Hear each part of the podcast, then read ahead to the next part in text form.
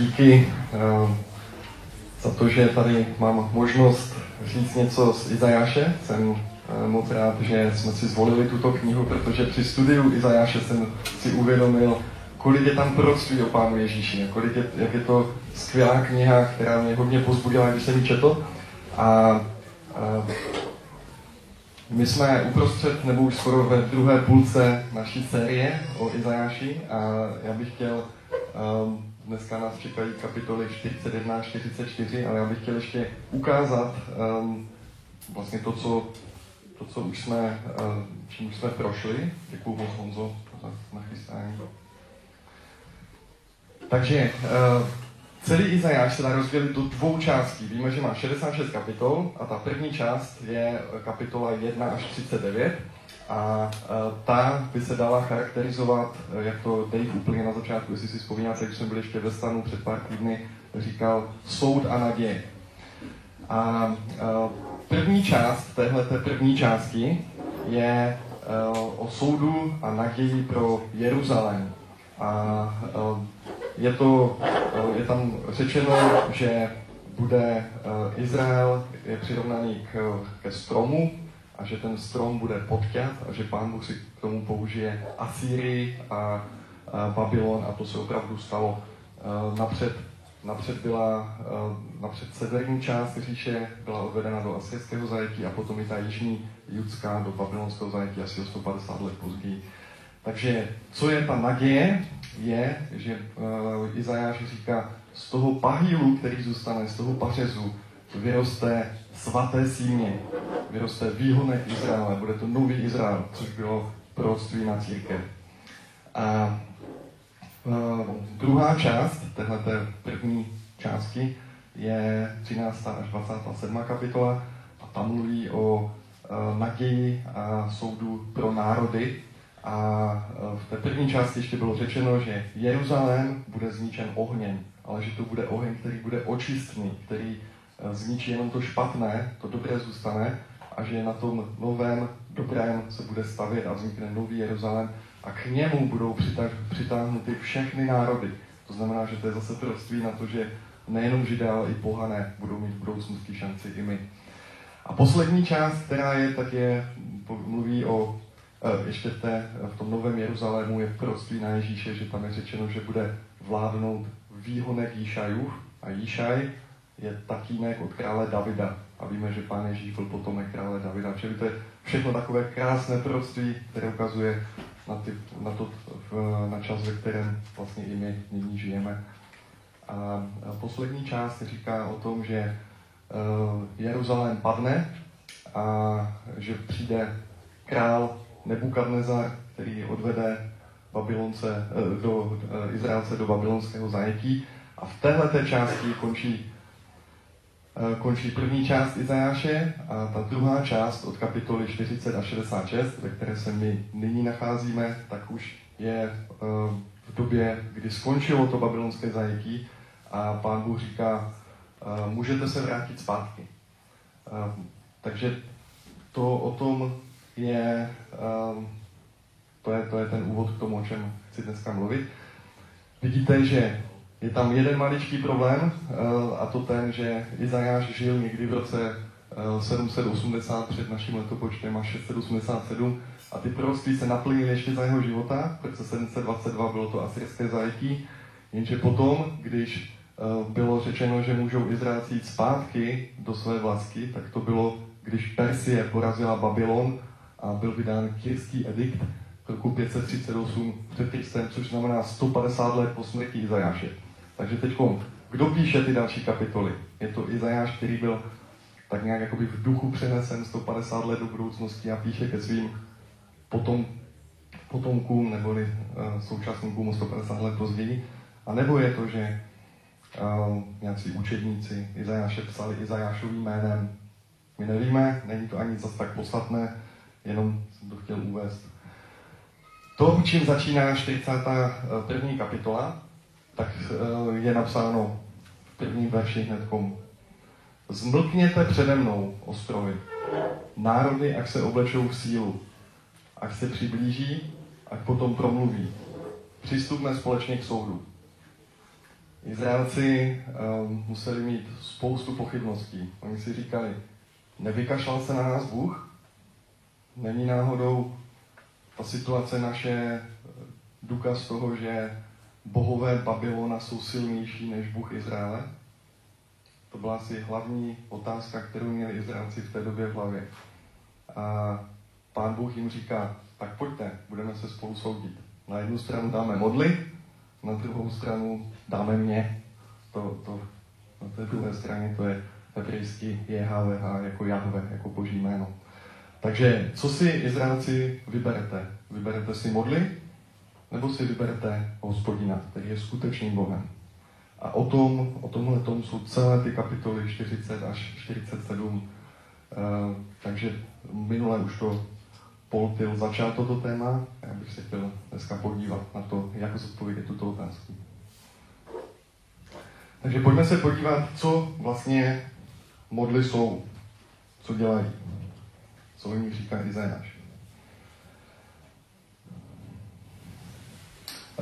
Izajáš v těch předchozích kapitolách uh, 41 až 43, než začneme číst tuhle tu část, tak on říká, vy to, vy to nechápete, ale hospodin je ten, který povolal Perzii, perského krále, aby porazil Babylon, protože hospodin je Bohem historie.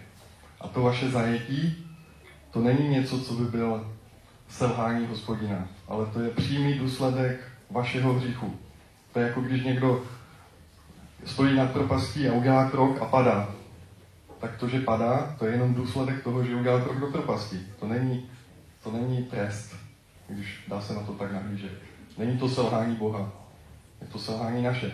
A takhle to vlastně vysvětloval Izajáš i svým soukmenovcům, Izraelcům. Takže pojďme, se, pojďme si přečíst, to je už 44. kapitolu.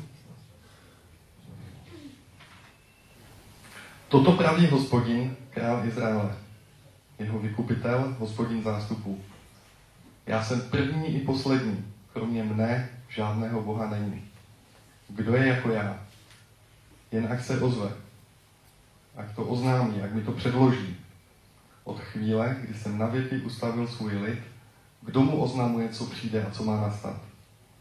Nestrachujte se, nebuďte zmatení, což jsem ti vše neohlašoval a neoznamoval už předem. Vy jste moji svědkové, což je Bůh kromě mě. Jiné skály není, já o žádné nevím. Výrobci model jsou všichni k ničemu. Modly, které mají za žádoucí, jim nijak neprospějou. Jejich svědkové tím nic nevidí, nic nevědí, jsou jen pro ostudu. Kdo si Boha vyrábí, jen modlu si odlévá, nebude z toho mít žádný prospěch. Že to je to, o čem mluvil Paul minule. A my vidíme tady z toho takové pozorování, že modly nemají moc sami o sobě. Že modly mají jenom tu autoritu, kterou my jako lidé jim svěříme. Takhle funguje celý svět, celý duchovní svět. Ani ďábel nemůže přijít a násilí vzít naše srdce. On vstoupí jenom, když ho pozveme. Stejně tak Duch Svatý a Pán Ježíš, jak je napsáno v, eh, v zjevení, že on je ten, který tu klepe na dveře. A že když my mu otevřeme ty naše dveře, on vejde dovnitř a bude s námi večeřet. Tak stejně tak je to i se všemi těmi babylonskými bohy a se všemi modlami, které máme třeba i my v našich životech, tak je to, že oni fungují pouze na pozvání. Oni nás nemůžou dobít, pokud my jim tomu nedáme prostor. A, a, co je vlastně modla? My si někdy představíme, že modla je jenom to, co vidíme nějakou sošku nebo něco, ale já bych chtěl dneska ukázat na to, že, že ty modly mají více významů. A Modlou je vlastně všechno, co v našem životě si eh, bere místo, které náleží pouze Bohu. Všechno to, co v našem životě dáváme výš než Boha, tak je v podstatě modlou. To je, to je definice modly. A, a ehm, to, co působí v našich životech, tak jsou tři věci. A já bych začal prvním z Izajáše, že modly působí nedostatek ovoce. Ehm, když se říkáme, jaké ovoce, tak odpověď na to najdeme eh, v Novém zákoně, v listě Galackým, kde je napsáno ovoce ducha, že to je láska, radost, trpělivost, sebeovládání, laskavost, dobrota, věrnost, tichost a sebeovládání. Um, nedávno za mnou přišel jeden můj kamarád, který je uh, vedoucí jednoho sboru a vede i uh, jednu křesťanskou organizaci. Jmenuje, říkejme mu třeba Michal. Jsem se ho ptal, jestli můžu ten příběh tady říct a on říkal, jo, ale jenom některé části, takže musím teď dávat pozor, abych neřekl něco, co nemám. Ale Michal za mnou přišel a říkal, Dušané, můžeš se se mnou modlit? Já vnímám, že v mém životě není něco v pořádku, protože mám zvýšený cholesterol, mám uh, cukrovku, mám uh, něco s játrama a nevím, čím to je, tak pojďme se spolu modlit. A tak já jsem říkal, dobře, pojďme se modlit.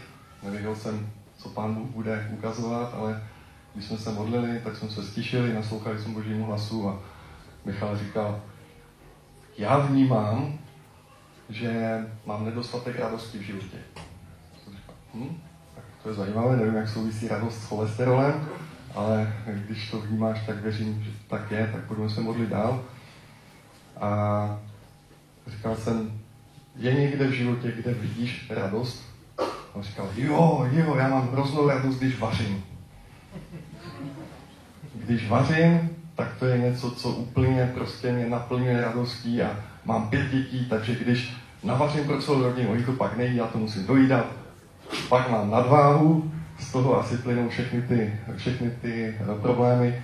Já jsem říkal, aha, tak to je zajímavé, tak to je, to je to možné teda, tak zeptej se, co s tím máš dělat. On se stišil a úplně se změnil výraz jeho obličeje a on se rozplakal se a říkal, já musím přestat vařit, musím přestat svou jedinou radost. A jsem říkal, ty počkej, to vůbec nezní, jako kdyby to bylo od Boha. Můžeme se modlit za to dál? A on říkal, jo, tak budu rád, když se budeme modlit dál, protože to se mi nelíbí, tohle řešení. A když jsme se modlili, tak eh, se ukázalo, že v jeho životě je modla. Ale to, ta modla nebyla to vaření.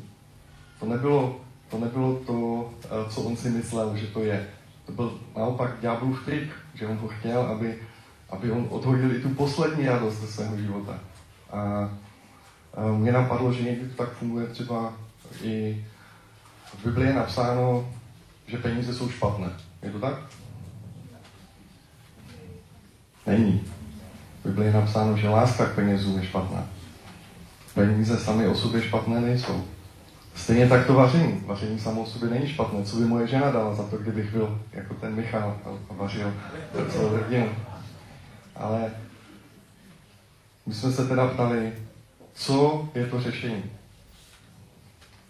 A Michal měl nádherný obraz. On viděl sebe v kuchyni, jak je s pánem Ježíšem, jak tam vaří společně.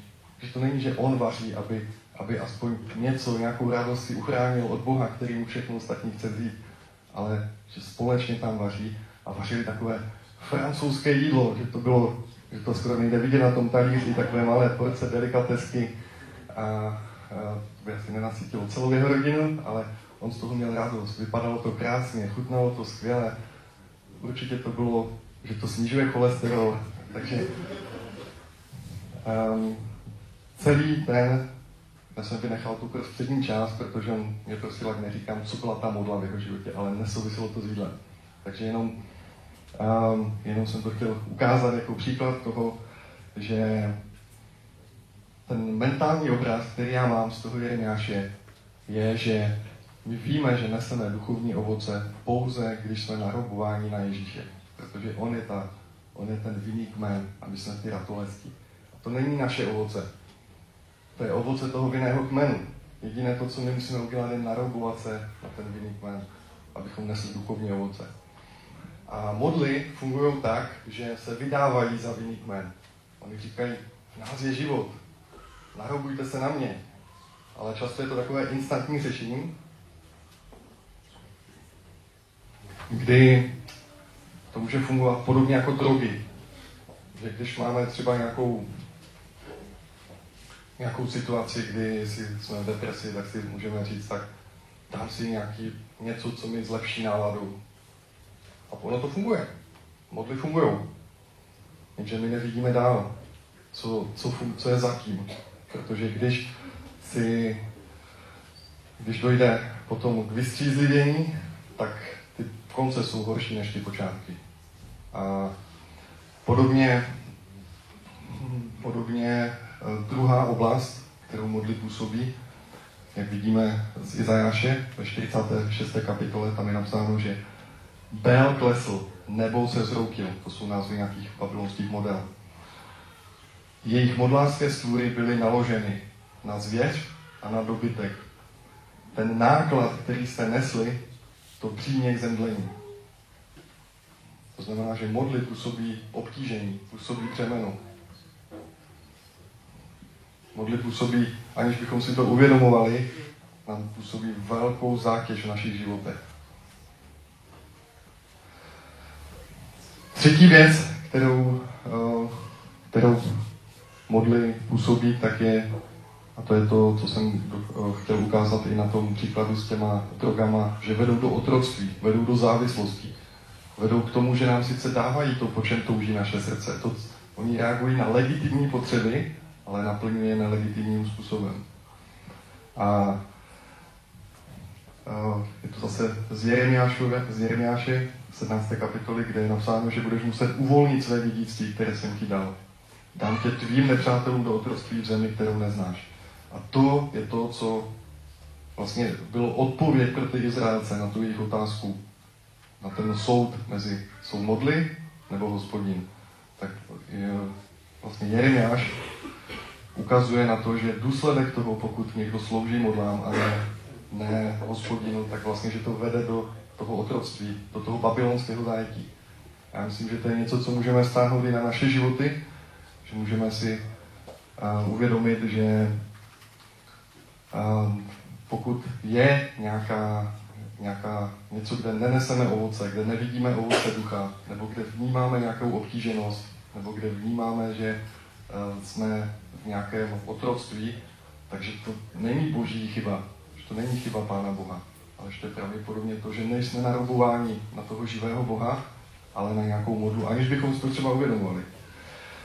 V Bibli je jedno místo, kde ve druhé královské 23. kapitole král Jošiáš, podle kterého se jmenuje i Josiah Venture, tak, tak král Jošiáš dělá největší takovou duchovní obrodu je Izraele a on první, co dělá, tak je, že likviduje různá posvátná návrší a modly.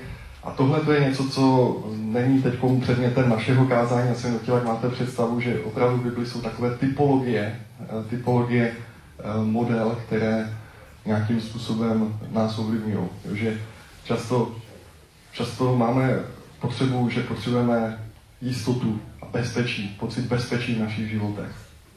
A to bezpečí nám nabízí Bůh. Ale to je někdy cesta k tomu. To znamená, že my můžeme sáhnout po nějakém jednodušším řešení a, a spoléhat na bohatství, spoléhat na uh, nějakou věc, která, která není Bůh a která je modlou v našich životech. Já jsem si z těchto těch sedmi typů vybral uh, jednu, jednu situaci, protože když jsem byl v poslední době s několika lidmi v kontaktu z našeho sboru, tak jsme na to narazili, tak jsem si říkal možná, že to bude i pro ostatní uh, aktuální. A vybral jsem si místo z první královské, uh, 12. kapitoly, kde uh, byl král, který se jmenoval Jarobeam, a to byl ten, který po Šalomounovi nastoupil jeho syn, který se jmenoval Rechabeam, ten nebyl úplně moudrý král, takže co se stalo je, že deset kmenů severních se odtrhlo a zvolilo si za krále Jarobeáma. A jenom dva kmeny uh, jižní zůstali věrní Rechabeámovi. A to severní království, protože oni pořád chodili obětovat hospodinu. A v Biblii je napsáno, že jediné místo, kde se mohli přinášet oběti, byl Jeruzalém. Což se moc nehodilo tomu severnímu králi, protože tím pádem by všichni jeho lidi museli chodit obětovat do Jeruzaléma. A bylo by jenom otázka času, kdy třeba si řeknou, tak proč jsme vlastně rozdělení, tak pojďme se znova spojit s Judskem. A aby tomu zabránil, tak udělal dva bíčky. Jednoho dal na sever do Danu, to je úplně na severu Izraele, a jednoho dal do Bételu, to je 12 km na sever od Jeruzaléma, čili úplně na jich té, té izraelské říše. A říkal, teď, to je to klíčové, říkal, Izrael, Izraeli, toto je hospodin váš Bůh, který vás vyvedl z Egypta. On neříkal, toto jsou modly, teď choďte obětovat modlám, nechoďte obětovat hospodin do Jeruzaléma. Na to šel velmi chytře. On říkal, ne, obětujte dál hospodinu. Akorát už nechoďte do Jeruzaléma, ale já jsem vám ušetřil práci. Nemusíte chodit tak daleko. Můžete jít buď to na sever, nebo tady na jih. A je napsáno, že tím Izrael svedl k velikému hříchu. Pro mě z toho plyne jedna uh, důležitá věc, že někdy modly v našich životech si nechávají říkat Bůh, Ježíš. Že se převlékají za anděla světla. Co to znamená konkrétně? Um, já jsem si to použil na jednom příkladu, které v úplně starém Egyptě byla jedna velmi populární bohyně, která, která se jmenovala Eset. Slyšeli jste někdy o ní? To slyšeli, no, můžete. Uh, Eset, vám řeknu její příběh velmi rychle. Eset měla za manžela Osirise a byl to úplně dokonalý pár. Všichni je milovali, byli úplně úžasní. Což se ovšem nelíbilo bratrovi od Osirise, jak to tak bývá, někdy ta rodinná dynamika je složitější, a ten eh, se rozhodl, že Osiris se zabije. Takže ho zabil, rozdělil ho na devět dílů a eh, rozházel je po celém Egyptě. A eh, ta Eset šla, sbírala všechny ty díly, pozbírala je dohromady, potom s pomocí magie oživila na, na krátký čas toho Osirise a narodil se jim hor. A ten hor se takhle znázorňuje. Vidíte, že Esed má na hlavě trůn. To slovo Esed egyptsky znamená trůn. To znamená, že ona eh, byla, byla takovým jakoby vzorem toho, jak má být správná žena, správná matka, správná manželka, že úplně byla takovým jako vzorem ženství. A stala se velmi populární v mnoha dalších zemích. Takže vlastně vidíte, že se říkalo Isida, nebo potom v Římě dostala jméno Isis, v Babylonii říkali královna nebes, v Kanánu říkali Aštureta, v... dokonce někde jsem četl, že má, že má jméno tisíc jména. To znamená, na jméně nezáleží. Záleží vlastně na tom, jakoby, na tom, co symbolizuje. A úplně si dokážu představit, že v roce 313 našeho letopočtu už po Kristu, když v eh, Panteonu v Římě jsou všechny ty různé modly zastoupeny, takže eh, to bylo v době, kdy křesťanství bylo dáno na roven státním náboženstvím a potom vlastně převzalo vůdčí roli křesťanství eh, v římské říši. Takže jenom řekli, tak už to není Isis, už tomu říkejme Marie, už to není hor, říkejme tomu Ježíšek. A já jsem přemýšlel, co to znamená, co, to, co tenhle ten, co tenhle ten, jako co to symbolizuje. Jo? A ví, víte, že, že vlastně mariánský kult je něco, co je velmi rozšířené i v naší zemi a něco, co historicky má velký význam. A my si možná ani neuvědomujeme všechny souvislosti. Ale kdo nosí na Vánoce dárky? Někoho Santa Claus, ne, ale někde děda Mráz ještě, nebo před desít, pár desítkami let, ale někde většinou je to Ježíšek. Takže ten Ježíš, který by měl být ten, který přináš, přinesl oběť na kříži, tak je jako kdyby zúžený do toho, kdo je ten, eh, který potřebuje péči, potřebuje ochranu. jak můžu přicházet k takovému Ježíši, aby mě chránil? Naopak, já mu, já mu musím něco dávat, abych ho ochránil. Takže to, jsou, to si myslím, že je takový nějaký uh, mentální model v našich myslích, který svým způsobem je modlou, protože nevede k tomu, že bychom se naroubovali na Ježíše. Naopak, když se, slyšeli jste určitě, že je spousta takových nějakých zjevení, kde se zjevuje Marie a většinou, když jsem si četl, co vlastně bylo to poselství Medjugorje, pana Guadelupská, různé, různé ve Španělsku, tak většinou to poselství je kež by byl světový mír a věřte ve mě, říká Marie. Jo? Takže něco, něco takového, když to zhrnu. Ale je napsáno, že jakékoliv vnuknutí ducha, které nevede k vyznání, že Ježíš Kristus přišel v těle, tak není z Boha. Tak já jsem přesvědčen, že opravdu to jsou věci, které jsou, že, se to, že to vypadá jako Bůh, ale není to Bůh. A teď mě nechápejte špatně, já si velmi vážím Marie, já si velmi vážím maminky našeho pána Ježíše, ale myslím si, že tahle Madonna nemá s Marií vůbec nic společného. A tenhle ten obrázek toho dítěte nemá s pánem Ježíšem vůbec nic společného. A možná ještě jedna, jedna věc, asi před um, možná před třemi týdny, poznáte, co to je za fotku, nebo teda kresbu? Ano, to je starová. A něco tam je jinak, že? Není tam sousoší Jana Husa, ale je tam Mariánský sloup. A je to hrozně zajímavá historie. Ten Mariánský sloup je tam od roku 1650 něco, kdy eh, po, eh, po 30 leté válce tam byl styčen jako takový, taková jako ukázka toho, že katolíci zvítězili nad protestanty. A eh, tak jako vděčnost toho, že Marie ochránila Prahu před švédskými vpády. A ta, tenhle ten sloup tam byl až do roku 1918, kdy v listopadu, pár dní po tom, co byla vyhlášena Československá republika, tak DAF, vedený jedním recesistou, tak uh, strhl tuhle tu sochu a vlastně od té doby, od té doby tam ta, to sousoší není. Zajímavé bylo, že Masaryk si k tomu vyjádřil, že říkal, no jako není dobré úplně kácet sochy, ale když už to tam není, tak je to fajn, protože to byl symbol, který se mi nelíbil. A, a asi hned po revoluci vzniklo združení na obnovu Mariánského sloupu. Dokonce v roku 1997 vyrobili kopii eh, celého toho Mariánského sloupu a od té doby se snaží to tam znovu umístit na Staroměstském náměstí. Viděli jste to? Asi před třemi týdny vydalo uh, pražský magistrát odbor, uh, odbor uh, stavební, tak vydal stavební povolení na to, že se tam může postavit.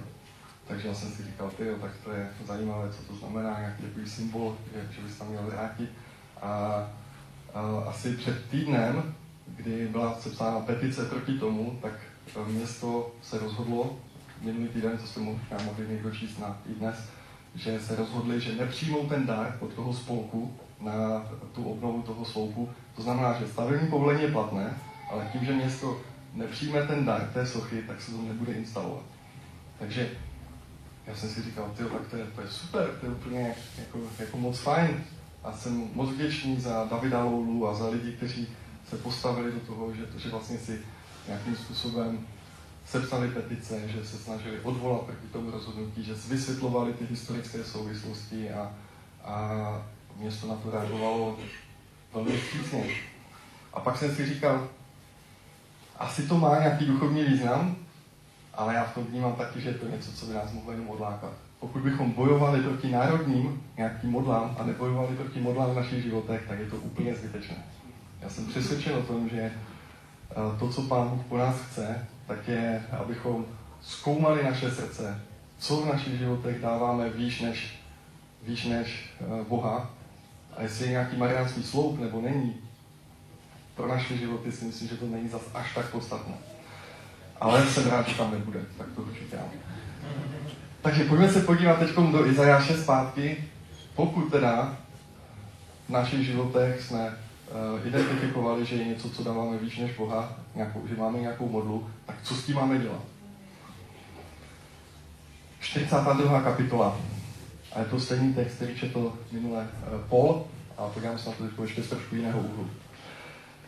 Zde je můj služebník, jehož podpírám, můj vyvolený, v něm jsem našel zalíbení. Vložil jsem do něho svého ducha, aby vyhlásil soud pro národu. Nekřičí a hlas nepozvedá.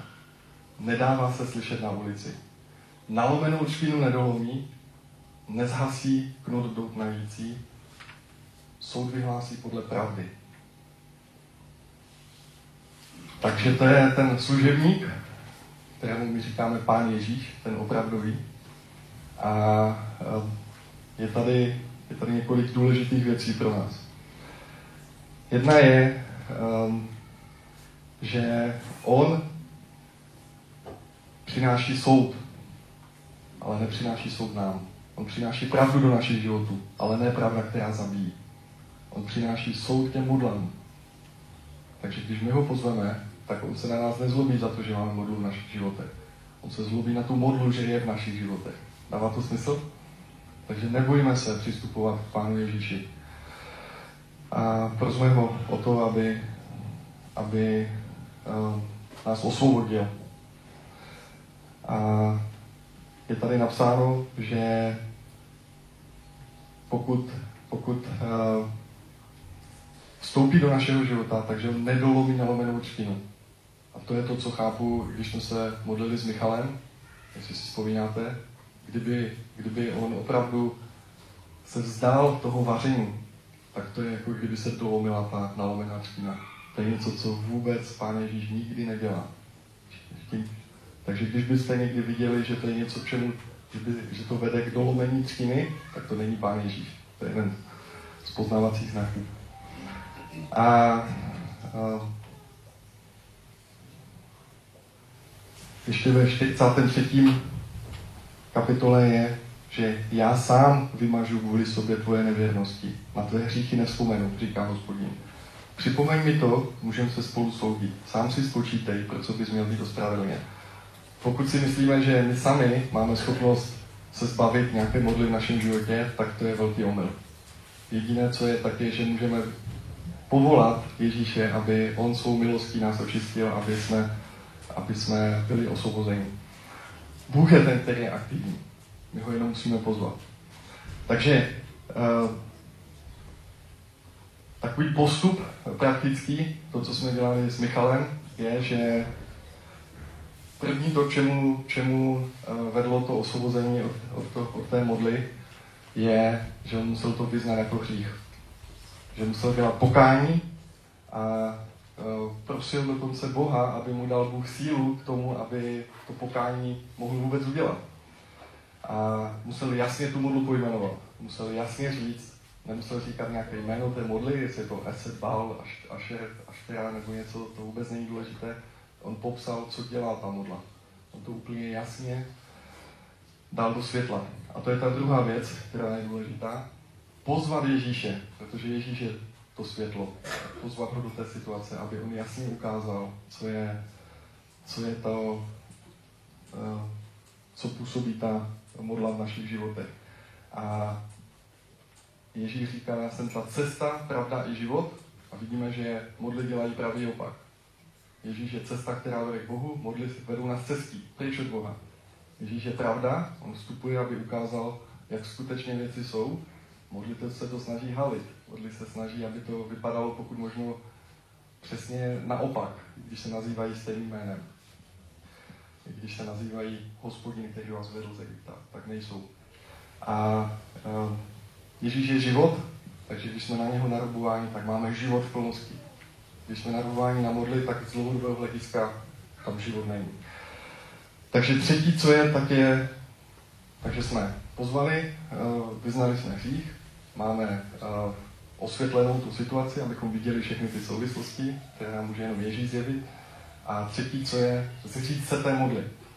Říct, že ji nechceme. Zničit její oltář. Kdybyste si přečetli eh, tu 23. kapitolu o tom králi Jošiašovi, jak on vyháněl ty modly, on tam rozdrtil ty modly na prach. Já jsem si říkal, ty ty vlny byly některé ze zlata. Proč se to nemohlo přetavit a nepoužít jako nějaké náčiní chrámu? Ale ne, oni to museli rozdrtit a hodit do, hodit do uh, řeky, aby tam nedocházelo k recidivě. Protože modly působí závislost v našich životech. A my, když si řekneme, tak velmi pravděpodobně jenom otázka času, kdy oni se zase ukážou někde nějak jinak v našich životech. Takže to je čtvrtá věc, kterou musíme udělat, tak je vyhlásit, že Bůh je v dané oblasti naším pánem. Vzít tu moc těm duchovním mocnostem, které stojí za těma modlama. A dát ji Pánu Bohu, dát ji Pánu Ježíši. Takže to je ta, to je ta čtvrtá. Pátý krok je, to tady máme. Uh, pátý krok je narobovat se na Ježíše, protože on je ten vinný kmen. A jediný, když jsme v něm, tak neseme to správné ovoce. A šesté, co je, tak je, to je, to je univerzální. Vždycky poprosit Ducha Svatého, aby ukázal, jaké jsou konkrétní kroky v našich životech. A pokaždé je to něco jiného. A my pokud známe Pána Ježíše, tak slyšíme jeho hlas, protože je napsáno, že jeho ovce znají jeho hlas. Takže to je, to je ten předposlední krok. No a sedmý, to už je to nejlehčí, to už je jenom žít v posvěcení. Protože, jak je napsáno, jak říká poštol Pavel, to je boží vůle pro vás, žít v posvěcení. Tak to je, uh, to je závěr mého poselství pro vás. Já bych chtěl, jestli bychom teď mohli na závěr se stišit a jestli bychom mohli poslat, poz, povolat Ducha Svatého do našich srdcí, aby ukázal, kde je hřích. A jestli slyšíte hlas, který říká, jste hříšní, tak to odmítněte, protože to Duch Svatý nikdy neříká. To říká ďábel. Duch Svatý vždycky jenom ukazuje, kde konkrétně je věc, kterou máme odstranit, abychom nesli více ovoce, abychom byli blíže Bohu. A pokud vám ukáže Pán Bůh během toho, té chvíle stišení, že uh, máte nějakou modlu ve svém životě, to, to, není nic, to není nic, co by to má každý z nás. To není nic, co by vás diskvalifikovalo. Ale dnes je ten den vítězství. Dnes je ten den, kdy můžete povolat Pána Ježíše do našich životů a kdy můžeme, kdy můžeme se narobovat na skutečný život. Pane Ježíši, děkujeme ti za to, že ty jsi naším Bohem, díky za to, že ty jsi přišel do našich životů a přišel si tady na zem a díky za to, že už Izajáš o tobě před dva a půl tisíce lety, uh, ještě více, tak o tobě prorokoval a že ukazoval, že ty jsi ta, ty jsi ta jediná uh, odpověď na všechny naše otázky, že ty jsi ten, který přichází, aby jsme mohli mít život, že ty jsi ten, který vyvádí vězně a zajaté na svobodu. Tak pane, my ti vyznáváme, že my jsme vězni skrze naše špatná rozhodnutí a že jsme vězni protože jsme se nechali spoutat eh, věcmi, které dáváme v našich životech na vyšší, eh, na místo, které, nám, které náleží jenom tobě, tak pane, prosím tě, dej nám sílu, dej nám, pane, odvahu vyznat hřích a přijít k tobě, pane, a díky za to, že ty jsi ten, který na lomenou třtinu nedolomí, že ty jsi ten, který uh, nás chce přivádět ke trůnu našeho Boha, našeho Otce v nebesích. Amen.